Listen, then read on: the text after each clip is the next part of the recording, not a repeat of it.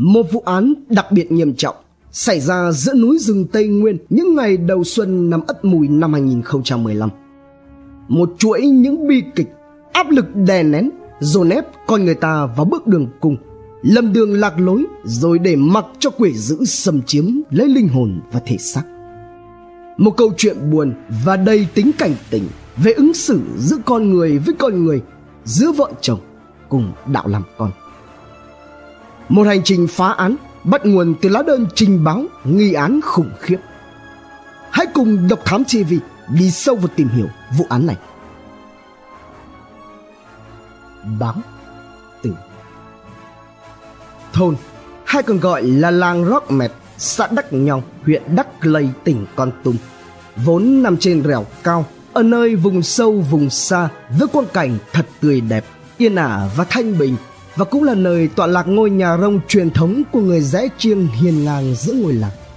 Thế nhưng cũng chính tại nơi đây đã từng xảy ra một vụ án đặc biệt nghiêm trọng, hết sức ám ảnh và kinh hoàng mà tới tận ngày hôm nay bà con đồng bào vẫn còn rùng mình mỗi khi nhắc lại. Tất cả bắt đầu từ một tin báo tử. Ngày 18 tháng 4 năm 2015, anh Nông Văn Hậu, sinh năm 1990, trú tại xã Lâm Ca, huyện Đình Lập, tỉnh Lạng Sơn, bất ngờ nhận được một cuộc điện thoại từ một người lạ báo tin anh Tuyên đi rồi, bị người ta ra tay. Nghe thấy mà sững sờ, anh Hậu chưa kịp đáp lại thì đầu dây phía bên kia đã vội ngắt máy. Anh Tuyên, người được nhắc tới trong cuộc điện thoại kỳ lạ kia, tức anh Nông Văn Tuyên, sinh năm 1986, là anh trai ruột của anh Hậu. Gia cảnh nhà anh cũng chẳng được khá giả gì. Nhà thì có 5 anh em, trong đó anh Tuyên là con thứ, trước còn có anh trai. Và cũng bởi vì là gia đình khó khăn, thế nên anh Tuyên đã bỏ học từ rất sớm, làm lũ làm nông giúp cho bố mẹ. Tới năm 2009, anh Tuyên mới theo chúng bạn rời quê nhà Lạng Sơn, tha phương vào tới tận Kon Tum để làm thuê kiếm sống. Rồi thì sau khi tìm hiểu, lần la qua nhiều đầu mối quen biết, anh đã chọn xã Đắk Nhoong, huyện Đắk Lây làm nơi tìm việc làm. Rồi cũng từ đó trở đi, anh Tuyên mới quyết chí lập nghiệp luôn tại nơi đây, lấy vợ rồi sinh con ngay tại cái thôn Rốc Mệt, xã Đắk Nhoong này. Thì nào ngờ vào ngày hôm nay, anh Hậu lại nhận được thông tin kỳ quái kia. Trong khi bấm gọi lại thì đầu dây phía bên kia đã tắt máy, không thể liên lạc. Vừa cầm chiếc điện thoại trên tay, anh Hậu mới nhanh chóng chạy đi báo tin cho người nhà, đồng thời bấm số gọi cho anh Tuyên. Nhưng bao nhiêu cuộc là bấy nhiêu lần, tiếng báo không liên lạc được vang lên. Cả gia đình như ngồi trên đống lửa, hoang mang, lo lắng. Họ vẫn cố gọi vào máy anh Tuyên, thế nhưng vẫn bật vô âm tín, không liên lạc được. Suốt vài ngày sau đó, họ mới cố gắng liên hệ với những người có liên quan đến anh Tuyên. Thế nhưng câu trả lời nhận về lại luôn là không có bất cứ một ai biết rằng anh Tuyên đang ở đâu, làm gì. Không có lấy nổi một thông tin về tung tích của anh. Quá nhiều sự dồn nén. Cho đến cuối cùng, vào ngày 25 tháng 4 năm 2015, để biết được thực hư sự việc, thì anh Hậu đã cùng với gia đình quyết định từ Lạng Sơn khăn gói vào tận trong thôn Rốc Mệt để hỏi cho rõ sự tình và tìm anh Tuyên nghi bị mất tích. Khi tìm đến nhà vợ của anh Tuyên và hỏi về sự vắng mặt của anh Tuyên, thì nhà anh Hậu được bố vợ anh Tuyên là ông A Blen, sinh năm 1970, trả lời rằng vào khoảng cuối tháng 3 năm 2015, bản thân Tuyên do mâu thuẫn cãi nhau với vợ và cảm thấy là không chung sống được với nhau nữa nên đã tự ý xách vali bỏ về quê. Còn sau đó đi đâu thì không ai liên lạc lại gì, nên anh Tuyên thế nào cũng không ai hay. Ngoài ông A Blen thì những người khác có mặt trong gia đình nhà vợ cũng cho một kết quả tương tự với bố vợ của anh Tuyên.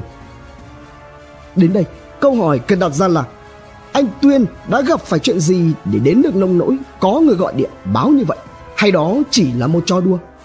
Điều quan trọng hơn là thái độ người nhà vợ anh Tuyên có vẻ là rất thờ ơ, không quan tâm, trong khi anh Tuyên là một người ở rể, hàng ngày sinh sống chung một mái nhà cùng gia đình vợ.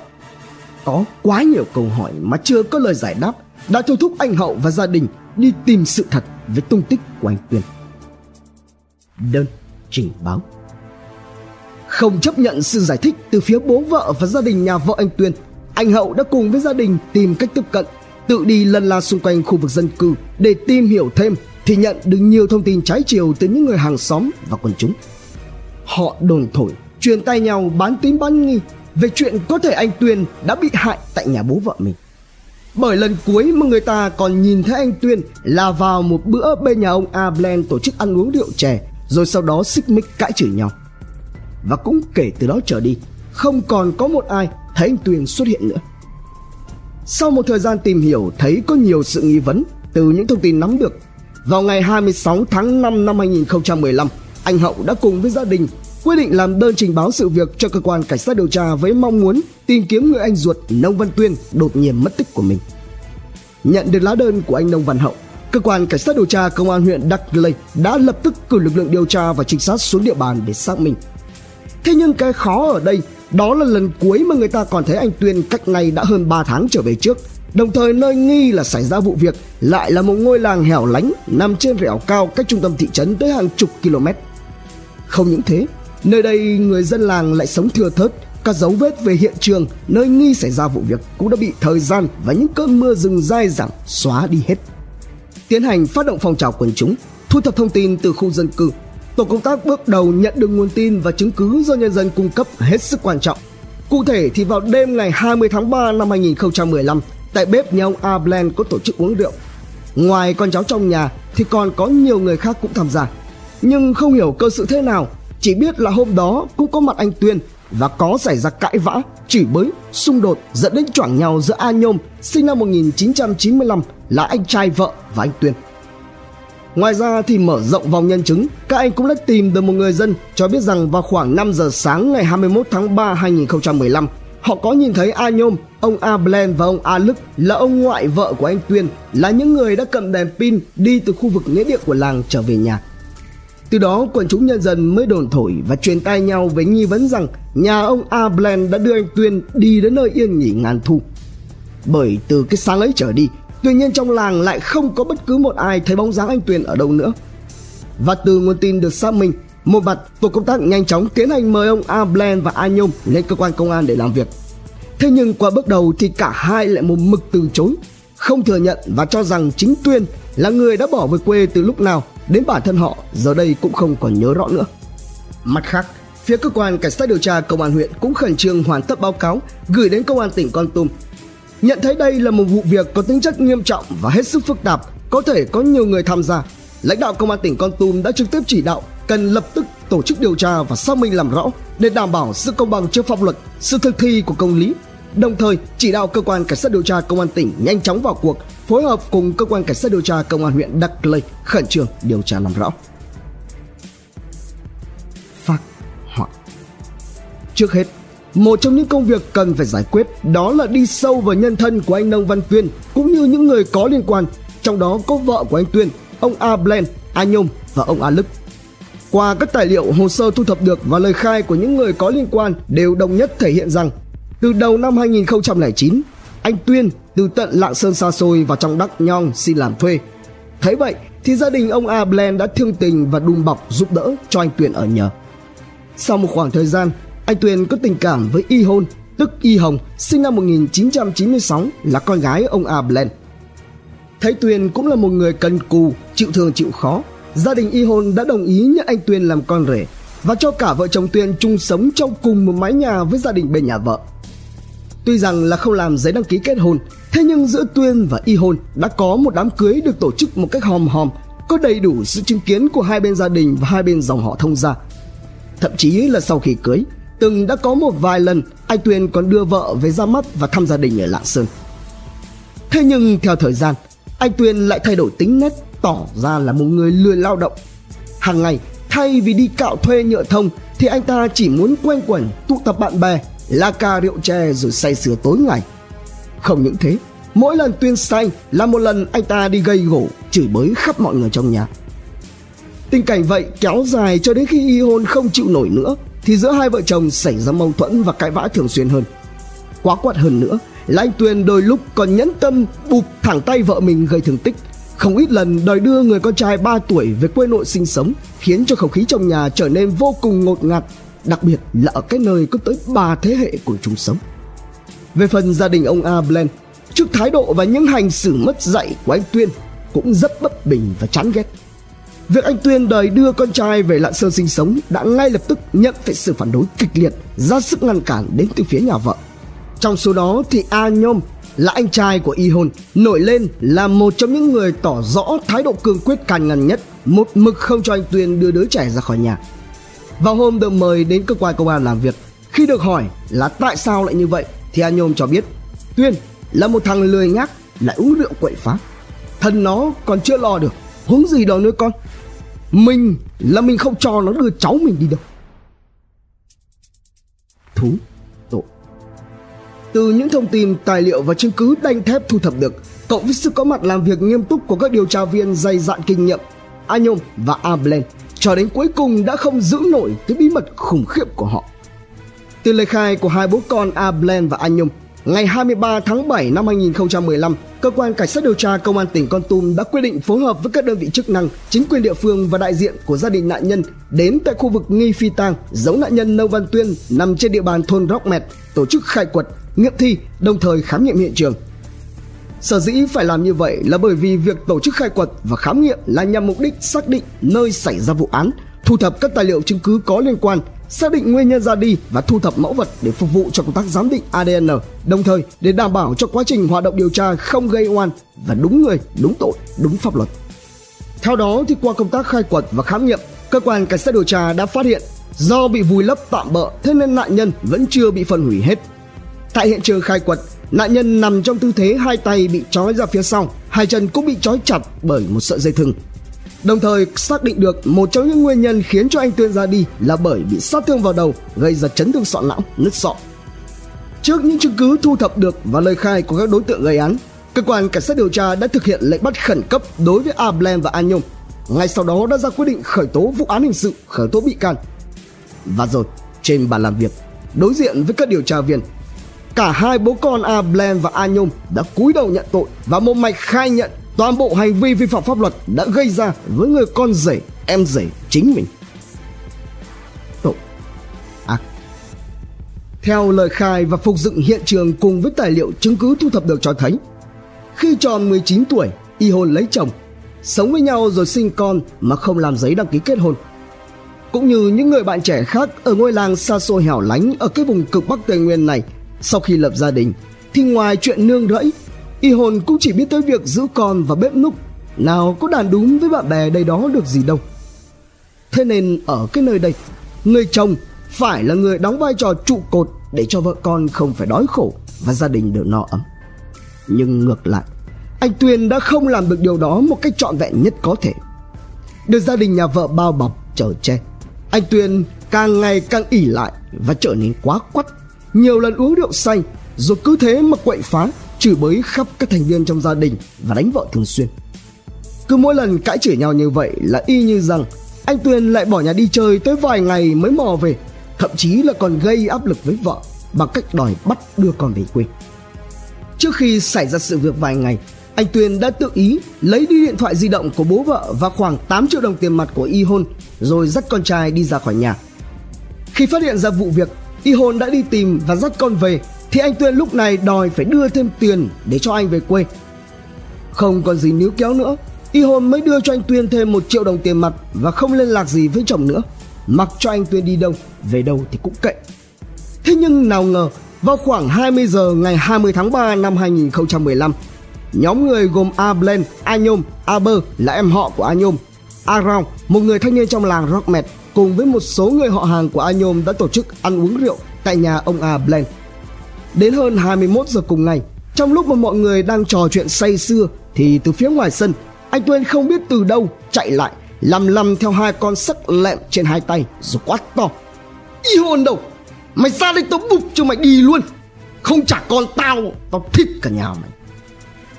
Thấy vậy thì A Rao cùng với một số người khác đã vội rời bàn rượu, chạy ra sân khuyên can anh Tuyên bỏ hàng lạnh xuống, có gì rồi từ từ nói chuyện sau. Khuyên giải được một lúc, anh Tuyên cũng nghe lời, bỏ xuống rồi vào nhà ngồi uống rượu cùng mọi người. Thế nhưng cũng chỉ được một lúc, anh Tuyên lúc này lại lớn tiếng quát tiếp: "Tao nói cho Y Hôn mày biết, cả nhà mày không ai bật lại tao đâu. Gia đình mày tao nhất định phải buộc và cho ra đi bằng được một người, rồi tao mới về quê." Thì vào đúng lúc này, ngay sau khi mà anh Tuyên dứt lời, vì thế em rể ăn nói hỗn láo, thái độ hung hăng lại dọa nạt lớn tiếng, nên A Nhôm bỏ chén rượu xuống rồi đứng lên chửi nhau với anh Tuyên. Chẳng kiêng nể gì, anh Tuyên cũng đứng lên tay đôi luôn. Thấy không khí càng lúc càng căng, Mọi người lại một lần nữa phải can ngăn rồi lôi anh Tuyên ngồi xuống. Thế nhưng lại không có ai để ý đến A Nhôm. Khi mà anh Tuyên ngồi lại xuống và tiếp tục uống rượu thì vào lúc này A Nhôm vì quá đỗi bực tức, không kiềm chế được cơn nóng giận của mình, liền bỏ bàn ăn, đứng dậy rồi lẳng lặng đi ra phía sau vườn nhà, tìm lấy một khúc củi cứng dài khoảng 1 mét, quay trở lại vào. Cứ như thế, lợi dụng cái lúc anh Tuyên không để ý, A Nhôm mới từ đằng sau lao tới, vụt lấy 2 nhát thật lực vào lưng của anh Tuyên. Bị đánh bất ngờ, anh Tuyên đứng bật dậy và quay lại, bừng bừng sát khí. Lại cộng thêm với việc người anh Tuyên vốn dĩ là to khỏe, nên khi đó ai cũng sợ cả, dạt ra không dám cản ngăn. Thế nhưng nhân cơ hội lúc anh Tuyên còn chưa kịp có phản ứng gì, A Nhôm đã tiếp tục lao tới, dùng chân tới tấp nhiều phát vào bụng anh Tuyên, làm anh mất đà ngã ngửa ngay ra nền nhà. Vẫn chưa dừng lại, A Nhôm chộp lấy cái nắp xoong to làm bằng gang đang để cạnh bàn rượu rồi lao tới, đè lên người anh Tuyên mà thật lực làm tới 4 nhát dấp mạnh vào đầu anh, thì bỗng nhiên dừng lại, bởi vì khi đó A Nhôm thấy từ đầu nạn nhân đã chảy ra một dòng đỏ tươi lênh láng khắp sàn nhà. Phi ta thấy cảnh tượng kinh hoàng, những người có mặt ăn nhậu khi đó không ai bảo ai, đều 3 chân 4 cẳng bỏ chạy ra về hết. Về phần gia đình nhà vợ anh Tuyên, nghĩ rằng nếu như anh ta mà tỉnh lại thì chắc chắn là sẽ bụp hết cả nhà. Thế nên ông A Blen vội chạy đi tìm về, đưa cho A Nhôm một sợi dây thừng dài khoảng 2 mét, rồi bảo con trai mình trói con rể lại. Vừa làm, A Nhôm miệng vừa lẩm bẩm: "Mày búp em gái tao, mày làm nhục tao, mày tao cho mày biết tay." Trói xong, vẫn không thấy anh Tuyên động đậy gì. Mọi người trong nhà A Blen lúc này nghĩ rằng là anh Tuyên đã đi, thế nên mới trụm lại bàn nhau về việc khiêng anh đi chỗ khác. Sau một hồi bàn tính, phương án được đưa ra lúc này là mang anh Tuyên đến nhà rông của làng rồi nhờ dân làng giúp giải quyết. Nghĩ là làm, A Blen lấy ra một cái võng màu xanh rồi cùng A Nhôm đặt anh Tuyên lên, sau đó buộc 2 đầu võng vào một đoạn cây dài 3 mét. Tiếp tục, A Blen lục túi anh Tuyên, lấy ra một chiếc điện thoại di động và ví tiền, trong đó có 3 triệu đồng tiền mặt, rồi cùng với A Nhôm mỗi người 1 đầu võng mà khiêng đi. Thế nhưng ra đến bên ngoài, lúc này bởi vì trời đã chuyển về đêm rất tối, nên ông A Lức là bố vợ của A Blen cùng với A Ngót là em vợ A Blen mới cầm đèn pin đi theo để soi đường, kèm theo 2 cây đuốc giữa đêm. Đi được khoảng hơn 100 mét, đến đoạn cổng nhà rông truyền thống của người Giái Chiêng ở giữa làng Róc Mệt, A Blen và A Nhôm mới khiêng thẳng anh Tuyên vào để ở trong nhà rông, rồi nhờ dân làng tới giải quyết. Thế nhưng cả làng lại không có một ai đồng ý chuyện này, huống hồ nói gì đến việc giải quyết vụ việc. Sau một hồi không có ai ngó ngàng tới và bị bắt mang đi nơi khác, A Blen cùng với A Nhôm lại khiêng anh Tuyên trở về nhà. Về đến nơi, những người này lại tiếp tục bàn qua tính lại, cho rằng giờ đây đã lỡ tay gây ra tội ác rồi thì phải phi tang đi cho bằng được, kẻo chính quyền biết thì rắc rối to. Thế là y như lời bàn bạc, A Blen và A Nhôm tiếp tục cho anh Tuyên lên vai, khiêng vượt qua suối, nhắm thẳng tới khu nghĩa địa của làng, vốn dĩ nằm ở khu đồi cách nhà A Blen khoảng 300 đến 400 mét. Ở lần đi thứ 2 này, A Ngót thôi không theo nữa, chỉ còn lại là ông A Lức tiếp tục đi theo trợ giúp bằng cách cầm đèn pin soi đường, đồng thời ôm theo cuốc xẻng để cho bố con A Blen dễ bề hành động. Suốt dọc quãng đường đi, 3 người mới tiếp tục nghĩ rằng không nên mang thẳng anh Tuyên vào trong nghĩa địa của làng, mà sẽ chọn một nơi nào đó lẩn khuất hơn để tránh bị phát hiện. Thế là vừa mới vượt qua được con suối đầu tiên, mới chớm đến khu đồi thuộc nghĩa địa là cả 3 đã hạ anh Tuyên xuống. Rồi ông A Lức rọi đèn, A Blen thì cầm cuốc, còn A Nhôm thì cầm xẻng. 3 thế hệ cứ thế hì hục bắt đầu cái công cuộc đào đất. Đào tới khoảng nửa giờ đồng hồ, sau khi được một cái hố vừa đủ cho anh Tuyên thì dừng tay, quay trở lại chỗ anh Tuyên khiêng anh đến đập vào. Thế nhưng vào đúng lúc chuẩn bị bỏ anh Tuyên xuống dưới hố thì A Blen và A Lức lại phát hiện ra cánh mũi của anh Tuyên vẫn phập phồng. Ghé sát vào thì thấy anh vẫn còn thở, và sờ khắp người thì thấy vẫn còn nóng, tim vẫn còn đập, đồng thời lại có dấu hiệu cựa quậy nhẹ. Lúc này A Blen mới giật mình mà thốt lên rằng anh Tuyên hãy còn sống, còn cựa quậy thì làm sao mà lấp đi được. Không đợi đến câu thứ 2, A Nhôm đã đáp lại ngay một cách quả quyết là phải làm cho anh Tuyên tắt thở hẳn rồi mới lấp đi. Nghĩ là làm, A Nhôm liền bảo A Blen dùng 2 tay giữ nguyên người anh Tuyên, còn mình thì ngồi lên ngang đầu, thò 2 tay xuống mà bóp, mà siết thật lực, hòng làm cho anh Tuyên ngạt thở mà đi hẳn. Nào ngờ Cho đến khi đã mỏi tay quá, bỏ ra mà A Nhôm vẫn còn đang thấy anh Tuyên còn thở, thì liền gọi A Blen. Bố, con bóp nó không đi. Thôi, để con thay bố giữ người nó, bố bóp nó đi. Vừa mới được chỗ, A Blen đã dùng hết sức bình sinh siết thêm anh Tuyên một lần nữa. Và lần này, chúng đã thực hiện được dã tâm của mình. Sau khi kiểm tra một cách kỹ càng, thấy rằng anh Tuyên tim đã ngừng đập, mũi đã ngừng thở, xác nhận anh đã ra đi hẳn, A Blen và A Nhôm mới khiêng anh lên rồi bỏ xuống hố, sau đó dùng cuốc xẻng lấp đất lên một cách sơ sài. Xong xuôi, cả hai mới vứt cuốc xẻng đi, ra suối rửa chân tay rồi trở về nhà. Sau đó đem giấu xe của anh Tuyên vào một bụi chuối cách nhà khoảng 1 cây số, phù bạt và rơm rạ lên, rồi tiếp tục sinh sống một cách hết sức bình thường cho đến khi bị cơ quan cảnh sát điều tra mời lên làm việc. Những người ở lại. Người đi đã vậy, kẻ phạm tội đã có pháp luật. Thế nhưng những người ở lại thật là muôn hình vạn trạng, khó nói thành lời. Ngày 18 tháng 7 năm 2015, sau khi vượt gần 1.000 km từ huyện Đình Lập, tỉnh Lạng Sơn vào Kon Tum, tại cơ quan cảnh sát điều tra công an tỉnh Kon Tum, anh Nông Văn Hậu, đại diện cho gia đình, đã không khỏi xúc động và đau đớn khi biết được sự thật về sự ra đi của người anh trai ruột. Trong suốt thời gian qua, cả nhà anh ai cũng đứng ngồi không yên. Đêm nào mọi người trong nhà cũng đều mơ thấy ác mộng cả. Và giờ đây, khi mà anh Tuyên đã bị phi tang bằng cái sự nhẫn tâm tuyệt đối, gia đình mong muốn đưa anh trở về quê hương để an táng. Về phần Y Hôn, suốt những ngày sau đó, người ta khó có thể nào quên được đường nét trên gương mặt của người vợ trẻ ấy. Đó là một khuôn mặt không có biểu hiện của sự mất mát buồn đau, mà thay vào đó là sự thờ ơ không cảm xúc. Y Hôn trải lòng bằng sự tủi hờn, giận dỗi nhiều hơn là tiếc nuối. Chắc chắn kẻ có tội sẽ phải đền tội, trả cái giá thích đáng cho hành vi vi phạm pháp luật cùng sự thực hiện tội ác đến cùng của mình. Thế nhưng đằng sau quả là một câu chuyện buồn đầy bi kịch của những người trong cuộc, mà chính nó sẽ theo họ đến suốt cả cuộc đời này. Trân trọng cảm ơn quý khán thính giả đã theo dõi. Subscribe, ấn chuông đăng ký để cập nhật những video mới nhất. Like, share, chia sẻ tới nhiều người hơn. Comment những suy nghĩ, ý kiến, bình luận của bạn hay những gợi ý, đóng góp để chúng tôi được hoàn thiện hơn. Độc Thám TV 2 ngày một số vào lúc 21 giờ. Nguồn tham khảo và tổng hợp: Công an Thành phố Hồ Chí Minh, Tiền Phong, Báo Dân Tộc và Phát Triển, Báo Điện tử VOV cùng nhiều nguồn khác từ internet. Độc Thám TV.